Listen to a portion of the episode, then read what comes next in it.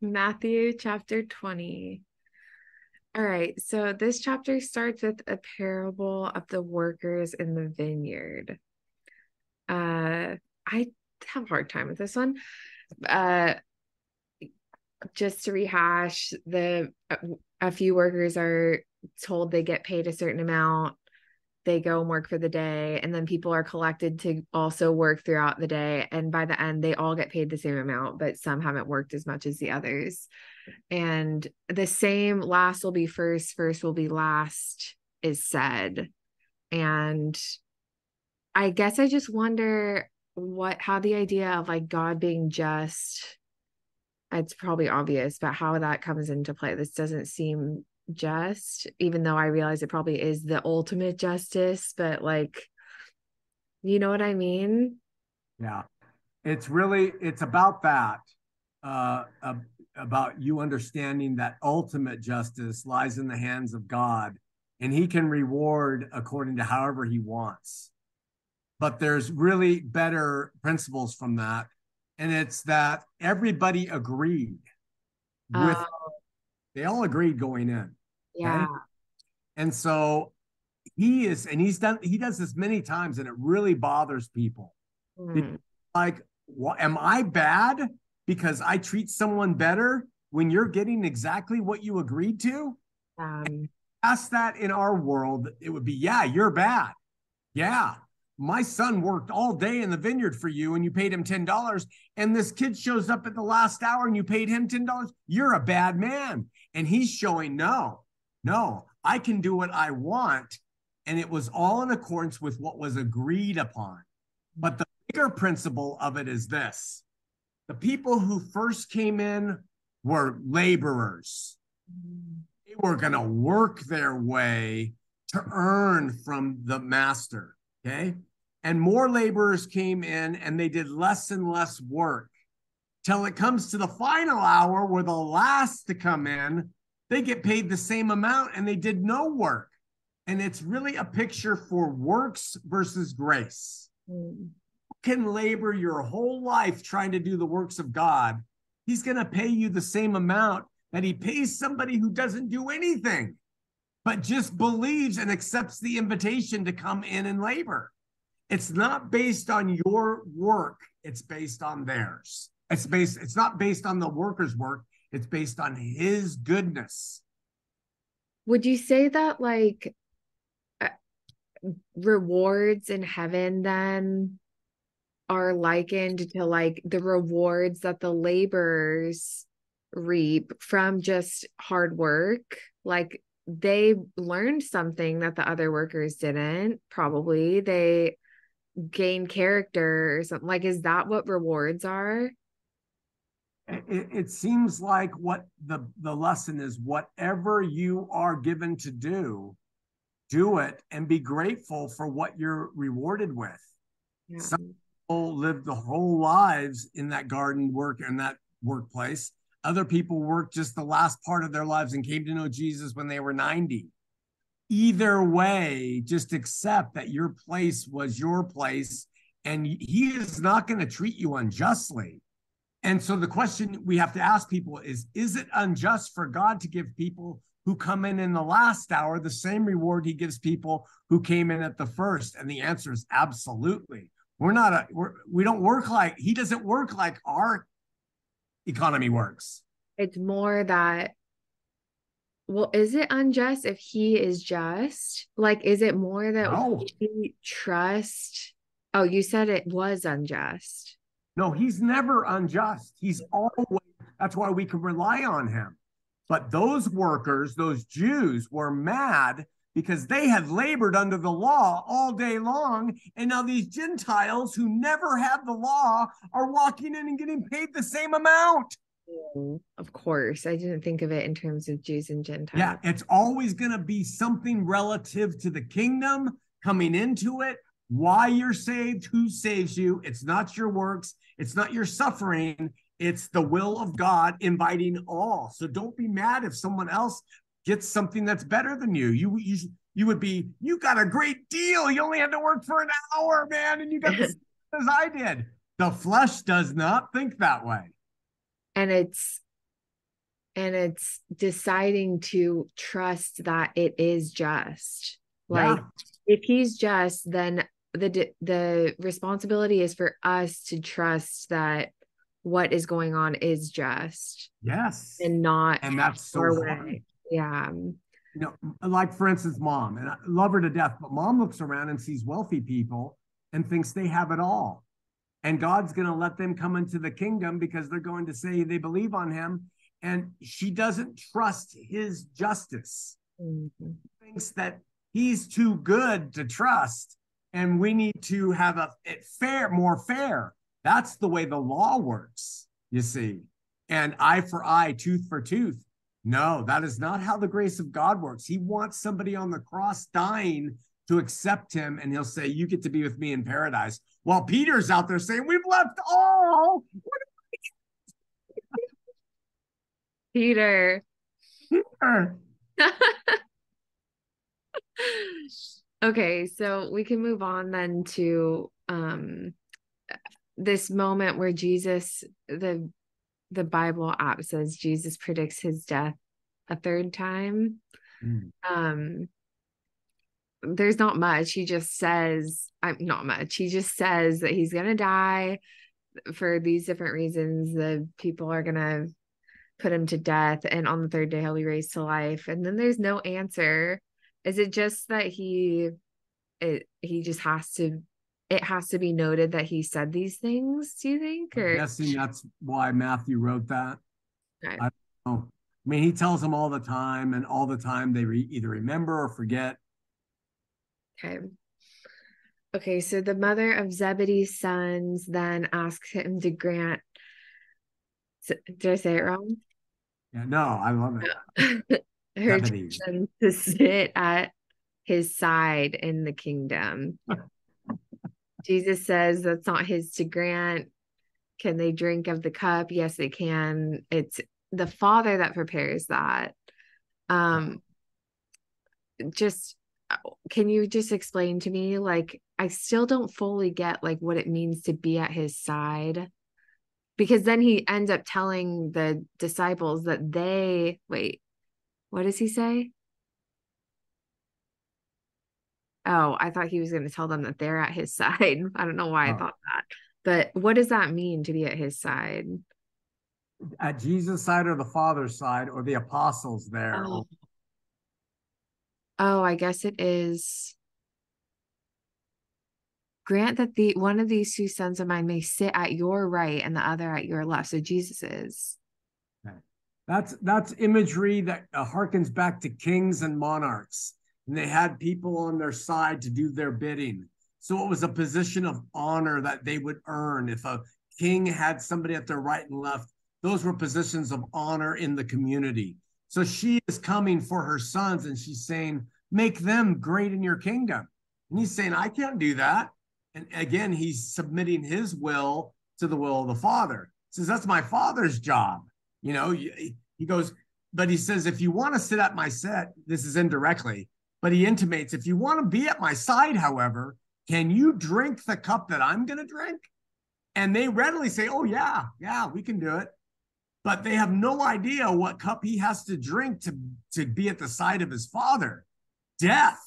He has to be suffering. He's going to give his life. And so he says, can you drink this? And they're like, sure, we can do it. Um, Get it?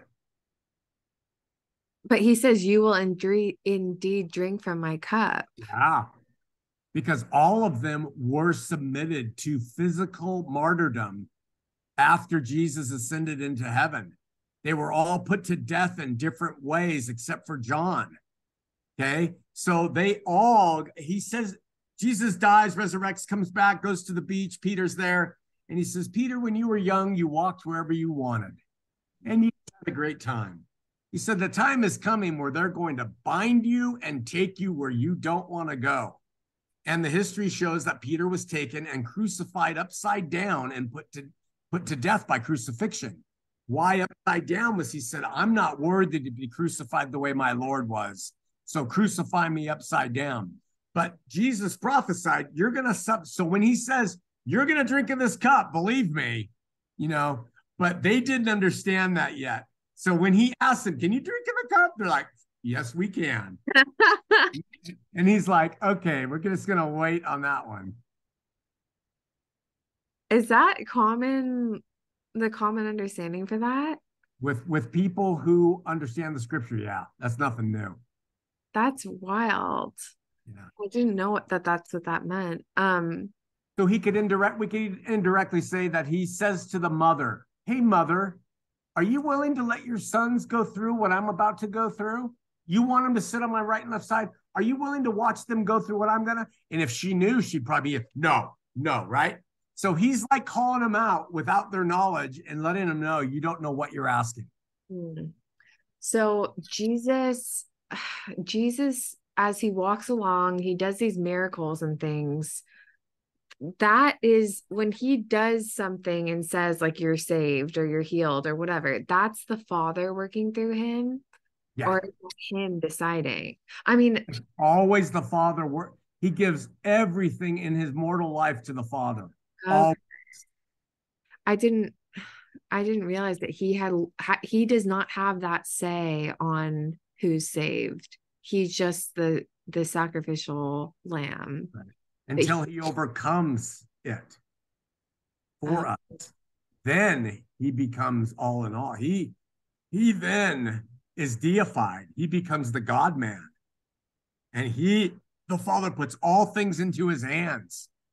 So that's why we now go through him. Like, maybe I thought that because I don't feel like we go to the Father. We go through Jesus. We go through Jesus, but that is an old, that's a New Testament uh, trope as well. Because the New Testament says that there would come a time when God would give everything into his son's hands. Then his son would ultimately turn around and give it all back to his father so that God could be all in all. Wow. And, and so when we read the Bible now and we still take Jesus, it's important for faith to grow in that way because that is how it, we have access to the Father. But God has been reconciled to the world now because of Jesus, and everybody has access to him. Yeah. Yeah. So our access is because Jesus did what he did. Yeah. But we don't have to go through Jesus anymore. We have access. Well, would you say? I, I don't have to. I don't know how to put it. It's like if you have someone who did it ahead of you and there, he has a spirit, the spirit of Christ, it talks about. And you get the spirit of Christ, then that spirit's still operative in us today, two thousand years later. So I don't remove him from the picture for those reasons. But like, if we're talking just about pure method laid out to do it, yeah, it's done. He's okay. Done. Yeah. So we like, you would say we're directly like praying to the Father. Or like God. Don't do it in Jesus' name, because in flesh, he is the one in our flesh that understands that and gives it to the Father. Mm. And it starts to get dicey and nuanced and all sorts of problems. But here's the reason I make a point of it in that way, is because many people believe he hasn't come back yet. And so what they think is, when Jesus is still a mediator between them and God. Mm-hmm. When they are do a sin, Jesus will, Satan will go, God, look at, they sinned, and Jesus will say, they believe on me, Father, don't worry about it. And they believe that intermediation is still going on. But the whole of Scripture suggests no, God has been reconciled to the whole world because of Christ. The mediation is done. That's why there's no sin. It's been paid for in full. It's a heavy, deeper the, uh, theological concept. Yeah, I didn't know that. Even with all of the fulfillment stuff, I thought yeah. we he was still, I've yeah. always pictured it like that. No, because the scripture says he will be at his Father's side until, until. And then Paul says, and it will be until uh, he has overcome all things. And then he will give all things back to his Father. And that's what caused me to change my view on eschatology, because the until is proven in Scripture to have happened. Mm-hmm. Yeah. That's wild. Yeah. That's like a big deal. It's a big deal. It's a huge deal. Yeah. yeah. Okay. Um, well, not to move on past it so quickly, but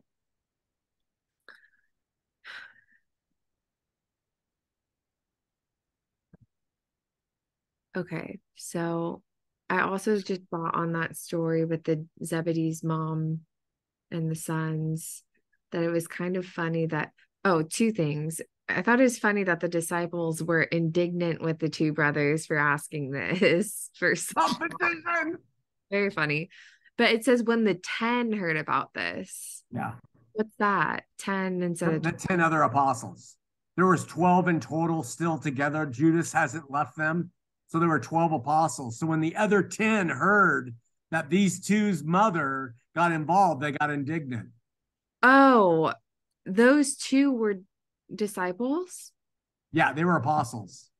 Oh. So their mother, the sons of Zebedee, their mother comes in and says, you know, these guys have given their life to you, Jesus. She's a typical Jewish mother. Oh. Yeah. And the other ones are like, who is she? I didn't realize that they, I thought they were just random boys. No, no, no, no. These are, so you can see the internecine infighting that goes on with people. So funny. Uh-huh. Um, okay. Jesus called them together. He said, you know that the rulers of the Gentiles lord over them. Their high officials exercise authority over them. Not so with you. Isn't this, this is really a big uh, teaching. Okay. This how the world works. He says Gentiles, their rulers exercise dominion over them. Then I read. Instead, whoever wants to become great amongst you must be your servant. And whoever wants to be first must be your slave. Just as the Son of Man did not come to be served, but to serve and to give his life as ransom for many. So he tells you the way to really advance yourself in the kingdom of God, and that is to lose yourself. Lose all the things you think are important that the Gentiles hold up. Being famous, being rich, lose all that, and you will be great. And it's a personal thing you choose to do because you know that operating by those ways is only of your flesh. It's only of pride. So he says, hey, the we don't look for the greatest here in flesh and money. The greatest in the kingdom are those who lose it all. Mm. Hard stuff. The thing that's been hard for me about that is becoming a servant in the right. There's a way to do it and there's a way to not do it. Like, because, like you could be a servant to these powers or, you know, to money or to... Do you know what I mean? He's not talking. He's again. He's talking about a servant to him. To him. Yeah. But and that manifests, like how that manifests materially, is it, in love. He says, "If you love me, you'll keep my commandment." What's his commandment? To believe in love. So you'll know other true Christians by their love. If they are entitled in this world, if they're proud, if they're all those things.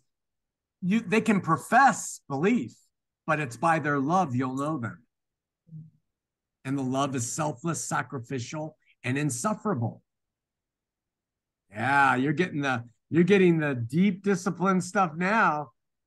As he gets closer to the cross, he turns up the heat on the teachings.